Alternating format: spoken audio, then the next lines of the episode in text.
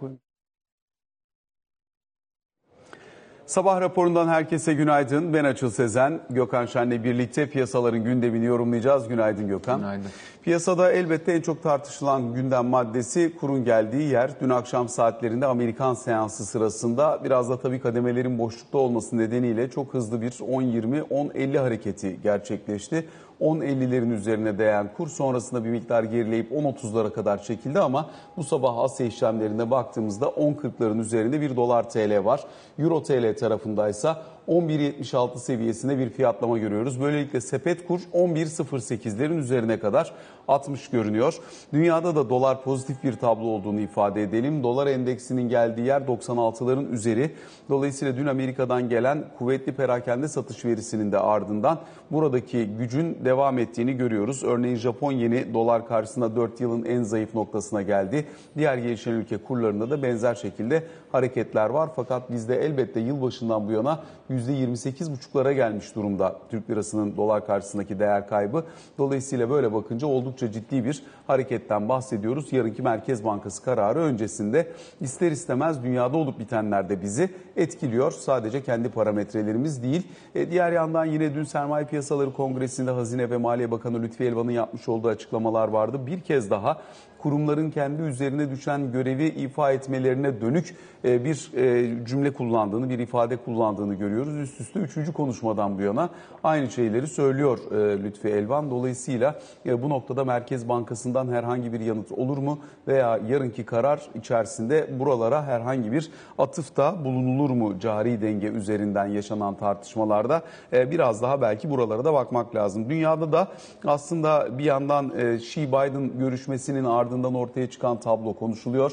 Petrol rezervlerini karşılıklı olarak stratejik petrol rezervlerini karşılıklı olarak piyasaya sürme konusunda Biden'ın bir teklifte bulunduğu söyleniyor.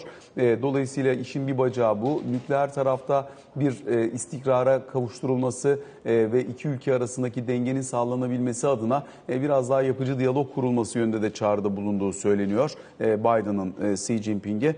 Bunlar da yine dikkate değer diğer unsurlar. Biden'ın yine Fed başkanlığı konusundaki kararını ise 4 gün içerisinde verebileceği. Dolayısıyla ne hafta sonuna doğru e, buradaki kararın Brainard mı yoksa Powell mı olacağına dair de net görüşe sahip olabileceği ifade ediliyor. Biz dönelim kurdaki hareket ve Merkez Bankası'nın kararı üzerinde yaratabileceği potansiyel etkiyi tartışarak başlayalım. 10.40 kurla faiz iner mi inmez mi diye tartışıyor piyasa şu anda. E, o tartışalım tabii yani bir, bir sürü şey konuşmak gerekiyor. E, yurt dışı bacağı da var, yurt içi bacağı da var. Daha önce de konuşmuştuk. Yurt içi e, bacağının çok ağırlıklı olduğunu kurdaki erime için. E, yurt dışından gelen baskıları da çok kısa hatırlatmak gerekirse daha az ve daha önemsiz olduğu için onlar. E, tabii küresel bir enflasyon e, belası var. Herkesin son 15-20 yılda gördüğü e, en yüksek tüfe ile karşı karşıya milletler. Bir de tabii üfe de çok yüksek. Bu bakımdan üfeden tüfeğe geçiş, aradaki makas filan gibi e, teknik konular var. E, reel sektör e, elden geldiğince yansıtmaya çalışıyor, ayakta kalmaya çalışıyor. Vatandaşlar eğer ki gelişmiş ülke vatandaşı ise genellikle çok destek gördükleri için e, büyük yaralar almadan atlattılar. Gelişen ülkelerde ise e, çeşitli daha farklı problemler var.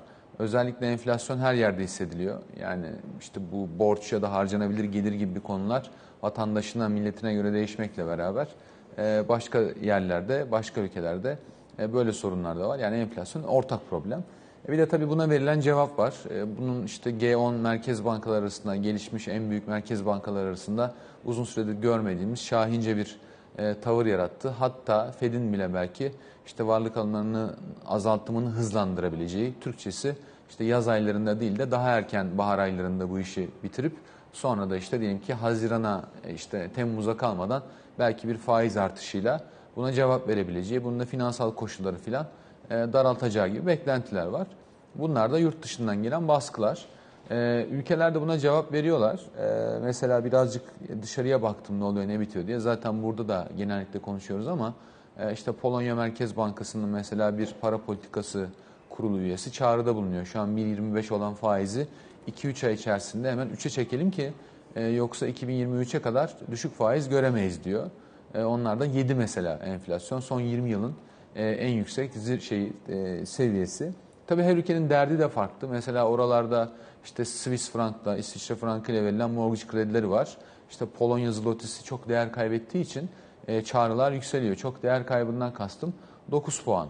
Bu 9 puan mevcut yaşadıkları enflasyon yani beklenen enflasyonun kabaca 2-3 puan kadar üstünde. E, bu baskıdan ötürü bir sarmala dönüşmesin, vatandaşların sırtına yük olmasın diye böyle bir çağrı var. Macaristan'a geçtiğimde mesela yine 30 bas puanlık bir faiz artışı, tempoyu artırıyorlar. Takip etmeyenler için söyleyeyim 2.10'a çektiler. Orada da 6'lar 7'ler civarında enflasyon var. Ve oradaki Merkez Bankası bizim daha önce uyguladığımız koridor sistemine geçti. Ee, enteresandır. Bu perşembe günü bizim daha önce yaptığımız gibi haftalık repoyu politika faizinin de 30 bas puan üstünden vereceğiz diyorlar. Ve işte swaplarla bol bol FX likiditesi sağlarız diyorlar. Çünkü orada da işte fiskal problemler var. Yani mali harcamaların çok artacağını, bunun da enflasyona baskı koyacağını hissediyor Merkez Bankası. Ki seçimlerden önceki yılda e, bunu yapıyor. Çünkü enflasyonun kontrolden çıkma olasılığı var ve hedefi enflasyon. Orada da 9 puanlık bir e, kur kaybı var. Orada da enflasyonu 6-7 gibi düşünebilirsin. Yani iki ülkede de enflasyonun kabaca 2 puan, 3 puan üstünde e, bir kurda kayıp olduğu için çok ciddi. E, bunlar gelişen piyasa ülkeleri ve bize çok yakın Doğu bloğundalar. Böyle bir aksiyon alıyorlar.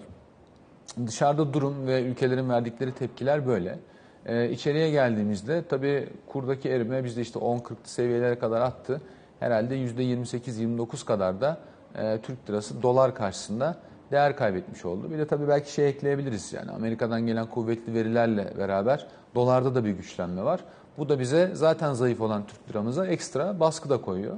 Şimdi içerideki problemler dışarıyı ve dışarının tepkilerini saydım. Dışarıdan kaynaklanan geçen günde buna birazcık olasılık e, atfetmiştik. İşte 20 puan, 15 puansa diyelim dışarının etkisi 80-85 puan bence ve işi hızlandıran, işte diğerlerinden bizi epeyce ayrıştıran da içerideki faktörler.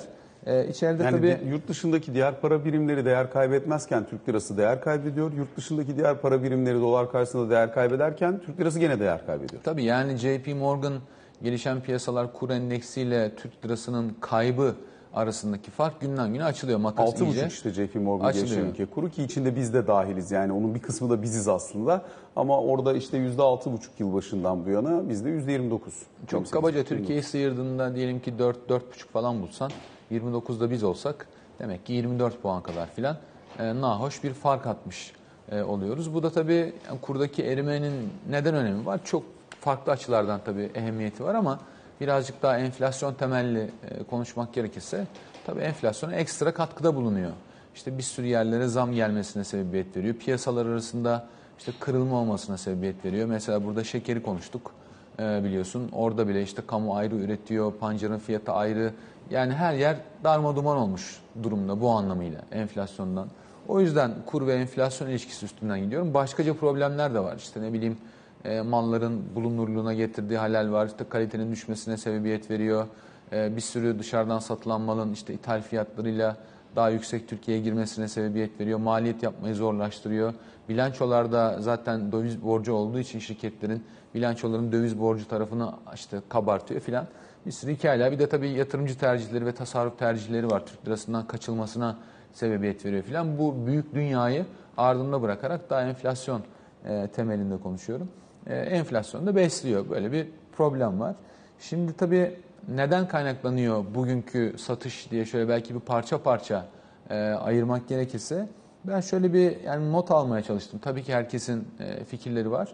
Bir tanesi şeyle başladı. Yani nerede başladı bu iş? İşte Alman Türk Ticaret Odası'nda e, bizim TÜFE hedefini ya da işte Merkez Bankası'nın fiyat istikrarı e, görevini tabii ki bir kenara bırakmadan ama piyasanın öyle anlamasına sebebiyet verecek şekilde bir konuşma gerçekleşti. O konuşmada çekirdek enflasyona e, vurgu yapıldı ve o gün bir sinyal etkisiyle Türk lirasına satışlar başladı. Çünkü öyle bir çağdayız ki işte kimi günlerde sabah kalktın, gece yattın neyse filan bazı enteresan şeyler de görüyorum. İşte Türk lirası ondan değer kaybetmiyor, bundan oluyor, şöyle oldu. Şimdi öyle bir şey yok. Yani çok basit. Açıp baktığın zaman o konuşmayla bugün arasındaki fark ve gelişen ülkelerdeki farkı koyarsan zaten kabak gibi görünüyor. O bakımdan da çok fazla bir şey speküle etmeye gerek yok. Yani oradan başlıyor, bugüne kadar geliyor. Sonra şeyle devam ediyor. Tabii faiz indirimiyle sürüyor. Çünkü faiz indirdiğin zaman bu sefer enflasyonun altında bir reel faiz ödüyor oluyorsun. E, Türk lirasının enflasyonun altında reel faiz ödediği işte diğer senelere, geçen seneye 2018'e filan döndüğünde Türk lirasının da enflasyonun kabaca 8-10 puan üstünde değer kaybettiğini görebiliyorsun. Hatırlarsan burada beraber de göstermiştik. 2018 yılında işte böyle bir grafik koymuştuk. O grafikte 2018 yılında bir sürü ülkeler vardı, gelişen ülkeler. Bunların reel politika faizleri ve kurlarındaki seyri koymuştuk. 2018 yılında Türk lirası ne yazık ki çok e, negatif ayrışmıştı. Hem reel faizi işte eksiye düşmüş hem de performansı 20'ler civarı kadar kayba düşmüştü. Geçen sene de e, benzer bir şey yaşanmış. Bizde çok ciddi kredi genişlemesi yaşandığı için para tabanı çok açılmış. E, faizler de reel olarak negatif bölgeye düşmüş ve yine çok ciddi kur üstünde baskı oluşmuştu. Dolayısıyla e, daha önce görmüştük filmin aynısı 1 ve 2'si oynamıştı. Bu üçüncüsü gibi görünüyor. E, o bakımdan bu faiz indirmenin e, Türk lirasına zarar verebileceği spekülasyonu ya da beklentisiyle Türk lirası satılmaya başlandı. Benim gördüğüm ikinci evre bu oldu. Sonra tabii e, bu faiz indirimlerinin devam edebileceği ve bir Türkiye'nin bir faiz indirme döngüsünde olduğu algısı artık insanların kafasında dövizin yönü, işte enflasyon yönü, faizin yönü gibi parametrelerin oturmasına yol açtı. Bu da bence üçüncü faz. Bu bence herhalde son 3-4 haftaya kadar, bir ay öncesine kadar filan yaşadığımız bir şeydi. Yıl sonuna kadar işte biraz daha faiz indiririz ama daha az yerimiz kaldı. E, en son 200 indirmiştik ama ondan önce de 100 inmişti. Yani 3 puan faiz inmişti. Dolayısıyla 2 puan mı yerimiz kaldı, 50 bas puan mı orasını tam kestiremiyor piyasa. İkincisi de tabii Türk lirası devamlı eridiği için e, politikanın getirmiş olduğu ya da getireceği pozitif tarafı görmekte herkes zorlanıyor. Bir işte cari denge hedefi var fakat tam kafada oturmuyor e, ve Türk lirası değer kaybetmeye devam etti. Sonrasında ki hatırlarsan hafta başı, bugün çarşamba ama hafta başı konuştuk e, seninle. Bence maliyeden gelen açıklamalar yani mali politika ve para politikası arasındaki ayrışma da hatırlarsan pazartesi söylemiştim. Bu da bence kur üstünde yeni baskıdır. Çünkü cari dengeyle ilgili bir planın olmadığı Sayın Hazine Maliye Bakanı'nın açıklamalarından görülüyor. Çünkü Sayın Bakan diyor ki o bizim işimiz, siz kendi işinizi yapın. Yani sizin işiniz enflasyon. Öyle bir şey olsa biz zaten yaparız. Bizim de zaten şöyle şöyle hedeflerimiz var diyor. Şimdi bu açıklamaya bakılınca demek ki ortada yani bir şekilde bu cari dengenin nasıl kapatılacağı konusunda hem görevin kime ait olduğu hem de bunun hangi araçlarla yapılacağı konusunda bir netlik olmadığı anlaşılıyor. Bu da bence bizi dördüncü faza getiriyor. Para politikası ve mali politika arasındaki uyumsuzluk ve piyasanın gerçekten artık önünü görememesiyle beraber başlıyor. Bu da bence dördüncü faz. O yüzden kur üstünde yenilenmiş, bizim daha önceki yıllarda gördüğümüz, hiç hoşumuza gitmeyen, sabah yattın, kalktın işte neyse 15-20 kuruş, 30 kuruşluk yani taksimetre gibi kurun çalışması meselesi bence epeyce can sıkar hale geldi. Şimdi bu tabii bizi yarınki toplantı öncesinde çok enteresan bir yere getirmiş oluyor. Ee, işte cari denge mesajı var, Merkez Bankası'nın bir mesajı var. Fakat bu mesaj diğer organlar çok da yetkili bir organ tarafından e, yani dikkate alınmıyor ya da burada bir sorun olduğu söyleniyor. Bu zaten piyasa tarafından görülüyor. Yani görülmüyor değildi. Ama iyiden iyiye açıklanınca demek ki artık burada bir anlaşmazlık olduğu beliriyor. Şimdi o yüzden yarınki toplantıyı belki daha da detaylı konuşuruz. Farklı açılardan da incelemek lazım ama e, sadece kur üstünden bir Merkez Bankası politika kararı yani irdelenmeyebilir. Başka şeyler de olabilir. Fakat kur öyle bir noktaya geldi ki şimdi yarınki karar e, iyice anlaşılmaz bir hale geldi. Şöyle olacak. Şimdi indirilmezse e, biz bu acıyı niye çektik? Olacak? Neden çektik? İndirilirse o zaman ben kurla ilgilenmiyorum mesajı çıkacak. Ya bu çıkacak. E, o zaman mesela kim burada erimenin önüne geçecek onu ben bilmiyorum. Çünkü kurdaki erime yani olabilir hayat devam ediyor. Öyle bir şey yok. Yani 10.45 ee, işte ekmeğe, tam buğday ekmeğe baktım. Ya takip ediyoruz bunları artık. Mecburen takip ediyoruz. İşte yüzde 40, yüzde 50 zam gelmiş İstanbul'da. Normal ekmek fiyatına yüzde 25 zam gelmiş. Şekere gelen zam hala yeterli değil. Ne yazık ki ben söyleyeyim. Yüzde 25 üstte bir yüzde 15 daha gelebilir diye. Yeterli değil. Burada işte. Bana yani piyasadan doğrudan bu işle uğraşan insanlar, bu işin ehli insanlar mesaj atmışlar. Uzun uzun anlatıyorlar. Yani konuşuluyor ama e, hatta bize de serzeniştim diyor. Konuşuyorsunuz ama diyor gerçeğin yanından geçmiyor. Bu fiyatlar yeterli değil diyorlar. Ee, bunun sebebi de şu, zaten şeker pancarına zam geldiği için yani ucuz şeker için pahalı bir e, ürünle bize imalat yap diyorlar. Biz de yapmıyoruz. Yapmayınca da yapamıyoruz çünkü. Bu sefer Yapma- arz eksiliyor. Arz eksilince fiyat gidiyor. Hala daha piyasa fiyatının altında kalıyor diyorlar. Yani işte catering şirketleriyle bunlar çok sanayi şirketleri işte bir sürü insana yemek yediriyorlar. Biz de binada faydalanıyoruz filan. Onlarla konuşuyorum. Yağ fiyatına haftalık zam geliyor diyorlar. Yani 200 küsür lira olan yağ şimdi 360 liraya geldi diyorlar. 3 ay 4 ay içerisinde. Ya bu insanlar yalan söylemiyorlar herhalde değil mi? Bunlar bu hayatta oluyor. Bunun sebebi kurdur. Bunun başka bir sebebi yok. Ne pandemi, ne işte arz şoku, ne o, ne bu. O bakımdan da tekrar şeye dönecek olursak e, kurum bir önemi olmadığına nasıl varılıyor? Ben yani orada benim beynim yanıyor. Yani inanılmaz bir şey. Çünkü artık öyle bir yere geldik ki her şeyi kur belirliyor. Yani faiz indiriminin faizleri indirmeyeceğini zaten biliyorduk. Şimdi çok ciddi ters etkileri olacak. Dün mesela yayında izledim Buran röportajında İş Bankası Genel Müdürü Hakan Bey'i. E, o da benzer şeyleri söylüyor. Kredi faizi sorduğunda enflasyonla cevap veriyor doğal olarak. Çünkü kredinin maliyetini enflasyon ve faizler bir yanda belirliyor. Bunun da bir maliyeti var. E, o bakımdan e, çok enteresan ve problemli bir noktaya geldik. Ve bence dediğim gibi yarın daha detaylı konuşuruz ama Merkez Bankası yarın ne yapacak konusunu biraz açtık bence artık. Merkez Bankası yarın ne yaparsa ne olurun bir anlamı da kaldı mı ondan da çok emin değilim. Çünkü zaten Merkez Bankası diyelim ki yarın pas geçti. Bir sonraki toplantıda yani bu kafa yapısı ve perspektifle hareket edilecekse bir sonraki toplantıda yine ineceği varsayımıyla ya da fırsatın bulunduğu ilk ortamda yine ineceği varsayımıyla bu trend değiştiren bir şey olmayacaktır. Dolayısıyla hani burada hakikaten biraz önce söylediğin kısım çok önemli. Eğer bu bir ekonomi yönetimi tercihi ise ve Türkiye'nin bundan sonraki ekonomi politikası, iktisadi yaklaşımı bu olacaksa, değersiz Türk lirası, düşük faiz, yatırımların canlanması ve ithal ikamesiyle birlikte buradaki kırılganlığın yapısal olarak azaltılması. Eğer buysa Merkez Bankası Başkanı'nın söylediği gibi bununla ilgili ne olacağının, ne yapılacağının, planın ne olduğuna dair detayların paylaşılması lazım. Eğer bu olmayacaksa o zaman bu sadece Merkez Bankası'nın kafasındaki bir yapı ve faiz hareketinden ibaret ciddi bir maliyeti de beraberinde getirmiş bir hamle olarak kalacak. Yani Hazine ve Maliye Bakanı'nın söylediğiyle Merkez Bankası'nın yaptığı tutmuyor. Dolayısıyla eğer bu aradaki boşluk kapatılmazsa bu senin biraz önce söylediğin gibi e, biraz daha maceracı bir para politikası yoluyla e, ne olursa ne oluru test ettiğimiz bir ortama sürükleyebilir. Bu kırılganlıktan herkes etkileniyor ister istemez. Yani ben çok garip fikirler de duyuyorum. Hani kuru bırakalım. Ee, o zaman işte cari denge kapanır. Ondan sonra müreffeh bir ülke oluruz filan diye. Nerede okutuluyor onlar? Nerede var öyle bir teori filan? Ben bilmiyorum. Ama Arjantin, Venezuela falan müreffeh ülkeler mi? Kurları Ee, nereye gitmiş işte yani. değil. O bakımdan e, ki ben kendi payıma epeyce incelemeye, okumaya çalışan biriyim. Dünyada da yani zaten okunabilecek kadar bilgi var. Yani başka dünyalarda varsa bilmiyorum ama öyle bir ülke yok. Yani kurunu bırakıp da e, işte devamlı rekor kırdırıp sonra da ihracatı patlatabilmiş bir ülke yok. Yani kur verimliliği artırmaz.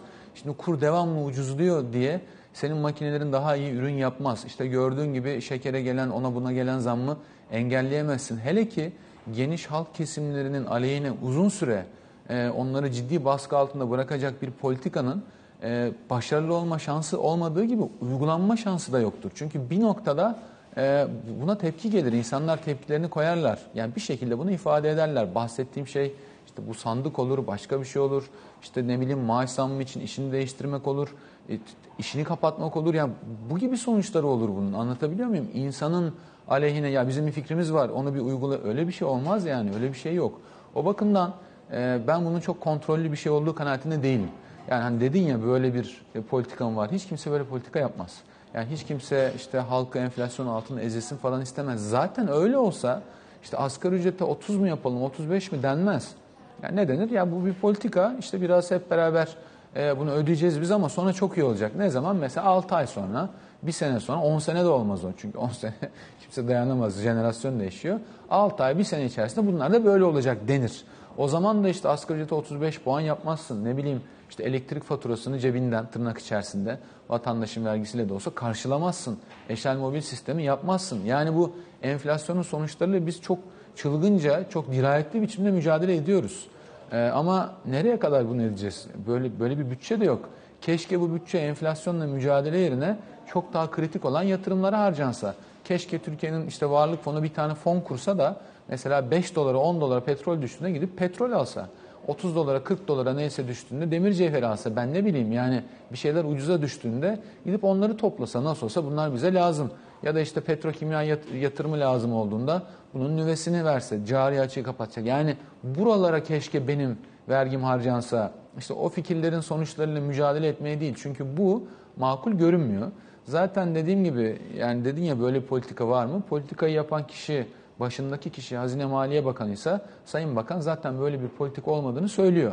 Fakat böyle bir politika yokken kur bu kadar eriyorsa o zaman bu araları doldurmak lazım. Şimdi benim naizane tavsiyem yarınki toplantı falan değil de e, yani o toplantıdan önce ya da sonra bilmiyorum. Hakikaten e, bu işin başındaki kişilerin toplanıp e, ortak bir dil ve bir planlamayla ortaya bir şey koymaları. Çünkü bu yani iyi bir yere gitmiyor. Ama Bunu ben kolay kolay söylemem. Daha önce bir ya da iki defa bu olmuştu. Merkez Bankası'nın sert faiz artışıyla bu iş direkten dönmüştü. Direkten dönmüştü. Yani kur da o zaman da 8-9'lar falan gidiyordu. Ee, bu, bu, bu normal değil. Yani hiç dünyanın hiçbirinde böyle bir şey olmuyor şu an. Ben her, her yeri takip ediyorum. Yıllardır ediyorum. Uzun süredir. Ee, böyle bir şey çok az gördüm. O bakımdan diyorum ki bence gerçekten bir araya gelip bir bakılmasında fayda var. Yani paniğe gerek yok. Sonuçta kurumlar orada filan. Ama hani azıcık herkesin anlayacağı biçimde ifade edildiği anda zaten herkes tepki verir. Zaten yatırımcılar da yani 10 küsür liradan dövizini bozmak ister. Ya da bu kadar ucuzken borsadan ne bileyim gelip hisse senedi almak ister. Şu halde bile alıyorlar zaten. İşte kurumsal yatırımcılar ne kadar güveniyor görüyorsun. BBVA diyor ki ne kadarınız varsa getirin bana diyor. E, ben alacağım diyor. Başka da böyle şey çıkar, yatırımcı çıkar. Buralardan gelmek isteyen çok olur. Yani e, bitmiş bir şey yok. E, çok büyük bir problem yok ama doğruları yapmaya başlamanın zamanı sanki geldi gibi görünüyor. Benim şeyim bu yani. Yani tabii böyle bir buluşma, böyle bir işte birlik mesajı falan verilmesi normalde e, şeklen piyasa üzerinde belki etki yaratabilir ama oradaki fikirlerin de bir örtüşebilmesi lazım. Yani aradaki makas bu kadar açıkken oradan çıkacak sonuç o anlamda da önemli. İşte olacağı şekliyle yani enflasyonun öncelik olduğu bunun için gerekli adımların atılacağı bunun da şimdi bu aktarım mekanizması meselesi çok kritik bir mesele. Ben arabadan çok anlamam ama yani bu direksiyonu çevirdiğinde onu ileten şey neyse o olmadığında senin direksiyonu çevirmen bir işe yaramaz. Yani çocuğunu koltuğa oturtursun ya şöyle bir sağ yapar sol yapar ama araba bir yere gitmez. Yani o sistem çalışacak onu da aktaracak bir şey lazım işte. Neyse o aradaki şey ben çok anlamadığım için arabadan. İşte Aktarım- direksiyon yokken gaza basmaya devam edip çok hızlanırsın ya esas önemli olan o. Ha, yani. aktarım Şimdi mekanizması budur. Şimdi bir politika belirlediğinde tasarruf sahipleri, yatırımcılar vesaire yani parayı elinde tutanlar çünkü burası kamu ağırlıklı bir ekonomi değil, Sovyetler Birliği değil. O bakımdan da üretim araçları çoğunlukla özel sektörün elinde. Doğal olarak tasarruf araçları da özel sektörün elinde. Ee, o bakımdan bir politika belirlendiğinde bunun insanlara geçmesi ve uygulanması için aktarım mekanizmasının çalışması gerekiyor. Birilerinin bono alması, birilerinin swap'a para getirmesi, birilerinin dövizini bozması, birilerinin yatırım yapması filan diye gidiyor. Birilerinin de ikna olup işte maaşına daha az zam istemesi, kendi ürününe daha az zam yapması vesaire gerekiyor. Bu işte aktarım mekanizması. Aktarım mekanizmasının çalışması için doğru politikaların uygulanacağı, uygulanması, bunun da iletişimin yapılması lazım. Şu ana kadar bu olmuyor.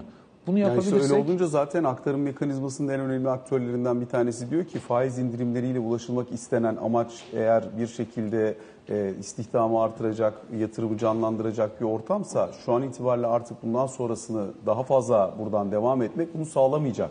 Dolayısıyla hani buradan sonra bir faiz indirimi daha yapmak ya da faiz indirimine devam etmek enflasyonu ve kuru başı boş bırakmak anlamına gelir diyor bu aktarım mekanizmasının en önemli aktörlerinden bir tanesi. Diğer e, aktörlerle de herkesle de konuşuyoruz.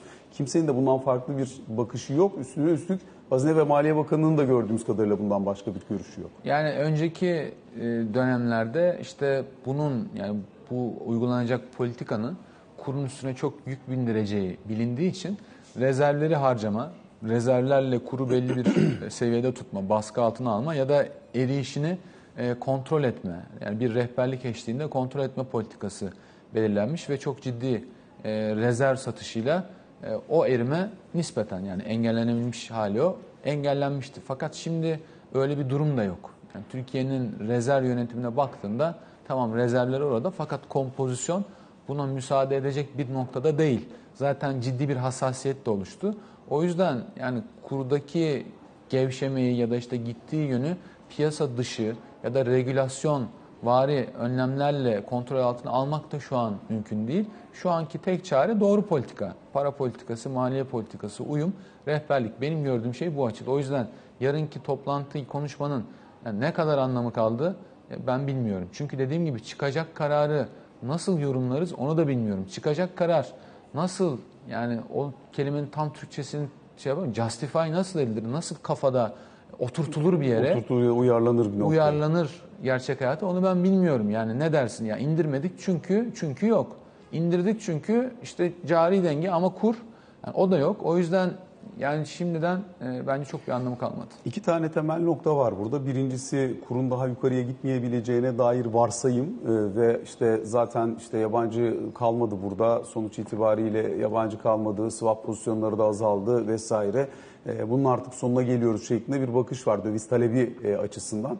Ee, hani yurt içi yerleşiklerin tasarruflarında bir şekilde yönetiriz diye bakılıyor anladığım kadarıyla. Oradaki tercihleri bir şekilde e, yönetebiliriz diye bakılıyor anladığım kadarıyla. Çünkü şu an itibariyle ben hani parasının enflasyon karşısında ezilmeye devam etmesine katlanmayı tercih edecek çok yatırımcı bilmiyorum, görmüyorum. Herkesin de tasarruf konusundaki soruları, beklentileri bizlere ulaştırdıkları aynı çerçeveye işaret ediyor. Bir bu döviz arzı tarafını önce bir değerlendirmek lazım. Arz talep kısmında talebi bu noktadan sonra daha tabana yaymış olabilir miyiz diye hemen hemen herkes döviz tarafına Şimdi bu- yönelmeye çalışıyor çünkü. Arz talep tarafında ben nacizane görüşümü paylaşayım. Şimdi bu şöyle bir şey. Reel sektörü bilenler reel sektörü bilirler. Ya malı kaçtan alır, nereden alır, işte iyisi, kötüsü, kalitesi vesaire, tedarik dönemleri, e, kime işte ne bileyim çek verirse problem olur, kimi olmaz, kimi taksit yapar, kimi kim ne kadar vade yapar, kim ne kadar zaman yollar, kimin ticari alakası nasıldır filan bilir. Sonra işin içine tedarikçisi, satışı filan girer. Ticaretle mi uğraşıyor, üretim mi yapıyor, sektöre göre değişir. Satacağı tarafı, pazarı, kanallarını bilir. Daha da kurumsalsa işte dünya uygulamaları, en iyi uygulamalar, Türkiye, ihracat pazarları filan bunu bilir. Finansla uğraşanlar finans bilirler. İşte onlar paranın maliyeti, zaman değeri, borsacıysa işte kağıdın rüçhanı, osu, busu, bedelsizi vesaire karı, oranı dünya ile kıyaslaması, bonocuysa işte ne kadar hazine, ne kadarlık bir şey borçlanma planı var. İşte kurda ne oluyor, dünyada ne oluyor şey ona bakar. Para piyasasıyla uğraşanlar biraz daha başka şeye bakarlar filan. Yani herkesin bir işi vardır. Şimdi yani kurda döviz arzı işte talebi tarafı filan bence göründüğü kadar kolay bir mesele değil. Yani finansçıların tek başına çözeceği bir mesele değil. Reel sektör zaten konuya uzak. Öyle olmuyor. Yani dövizin arzı ve talebi işte şu kadar var o bozarsa böyle olur öyle bir analiz yok. Çünkü burada bir de reel sektör var. Finansla uğraşanlar reel sektör tarafını bilmiyorlar. Reel sektör de oraya göre kerteriz alıp ona göre e, fiyat yapıyor, ona göre mal yapıyor, ona göre maliyet yapıyor. Yani o kadar basit değil. Satacak kimse kaldı kalmadı meselesi değil. Yani ona bakıp zaten bunu yaptıklarından ötürü hiçbir şey olmasa sabah kalktığında 20 kuruş yazıyor. Bunu engelleyemezsin. Yani serbest piyasa rejiminde fiyatları yönetmenin tek yolu toplumun ortak çıkarların yönetilmesinden geçer. Toplumda normal şartlarda rasyonel kararlar alır. İşler iyi gidiyorsa ben şuraya bir zam yapayım diye bakmaz, rekabette geri düşer. İşler kötü gidiyorsa aman geride kalmayayım diye zammını yapar. Şu an zaman o zaman. Yani kurda o mu almış bunu satmışın ne anlamı kaldı? Hep biliyorsun burada borsayı da konuşuyoruz. 5 sent, 4 sent, 3 sent yok öyle bir şey. Yani kurda bu devamlı eriyor. Borsanın da işte değeri buraya geldi. Burada konuştuk işte gelişen piyasalarla değerleme farkı %80'e çıkmış son 10 yılda. E bu az bir mesele değil. Ya ben bugün bakıyorum yurt dışındaki fiyatlara falan şirketlere. Vallahi içim acıyor yani. Bunlar ülkenin sonuçta varlığı. Varlığı yani. Yani patronun gibi görünüyor ama üst üste koyduğun zaman ülkenin de varlığı. O bakımdan niye ucuza gitsin? Niye dünyanın gerisinde kalsın yani? Niye benim Türk şirketlerim çok daha Niye benim buradaki vatandaşımın emeği bu kadar ucuza satılsın? Niye Türkiye Avrupa'nın Çin'i olsun yani? Hani biz bir cari bilmem ne yapacağız filan diye. Anlatabiliyor muyum? Yani bunlara bakmak lazım. Yani dövizi kim satacakmış? Biri satar. Koca ülke yani 84 milyon. Sen nereden onun kararını vereceksin? Yastık altından çıkarır yine satar ya da farklı işler. Anlatabiliyor muyum? Yani o kadar kolay değil. İşte bunu diye diye buraya geldik. Yabancının hala daha bir sürü malı var Eurobond'da. 40 milyar dolar mı hatırlamıyorum. Yani öyle bir analiz olmaz. Yani ondan azıcık satsa kim alacak? Kim karşılayacak? Yani döviz piyasasında görüyorsun azıcık işlem oluyor. Satıcı yok yani. Bu arada Merkez Bankası işte net ihracatı olmayana reskont kredilerini kesmiş hali bu. Bu bence piyasadaki kıyımın çok önemli oranda önüne geçti. Yani net ithalatçı şirkete sen reskont verdiğin zaman azıcık bir ihracatı var. Adamın ihracatı olmadığı için zaten hem alırken dövize talep oluyor hem de sana borcunu kapatacağı zaman gidip bir daha döviz alıyor. Duble döviz talebi yaratıyordu. Yani bunu da başardı Merkez Bankası. Ona rağmen fiyatlar böyle gidiyor. Bir de o olsa maazallah yani. Bir kısa araya gidelim sonra kaldığımız yerden devam edelim.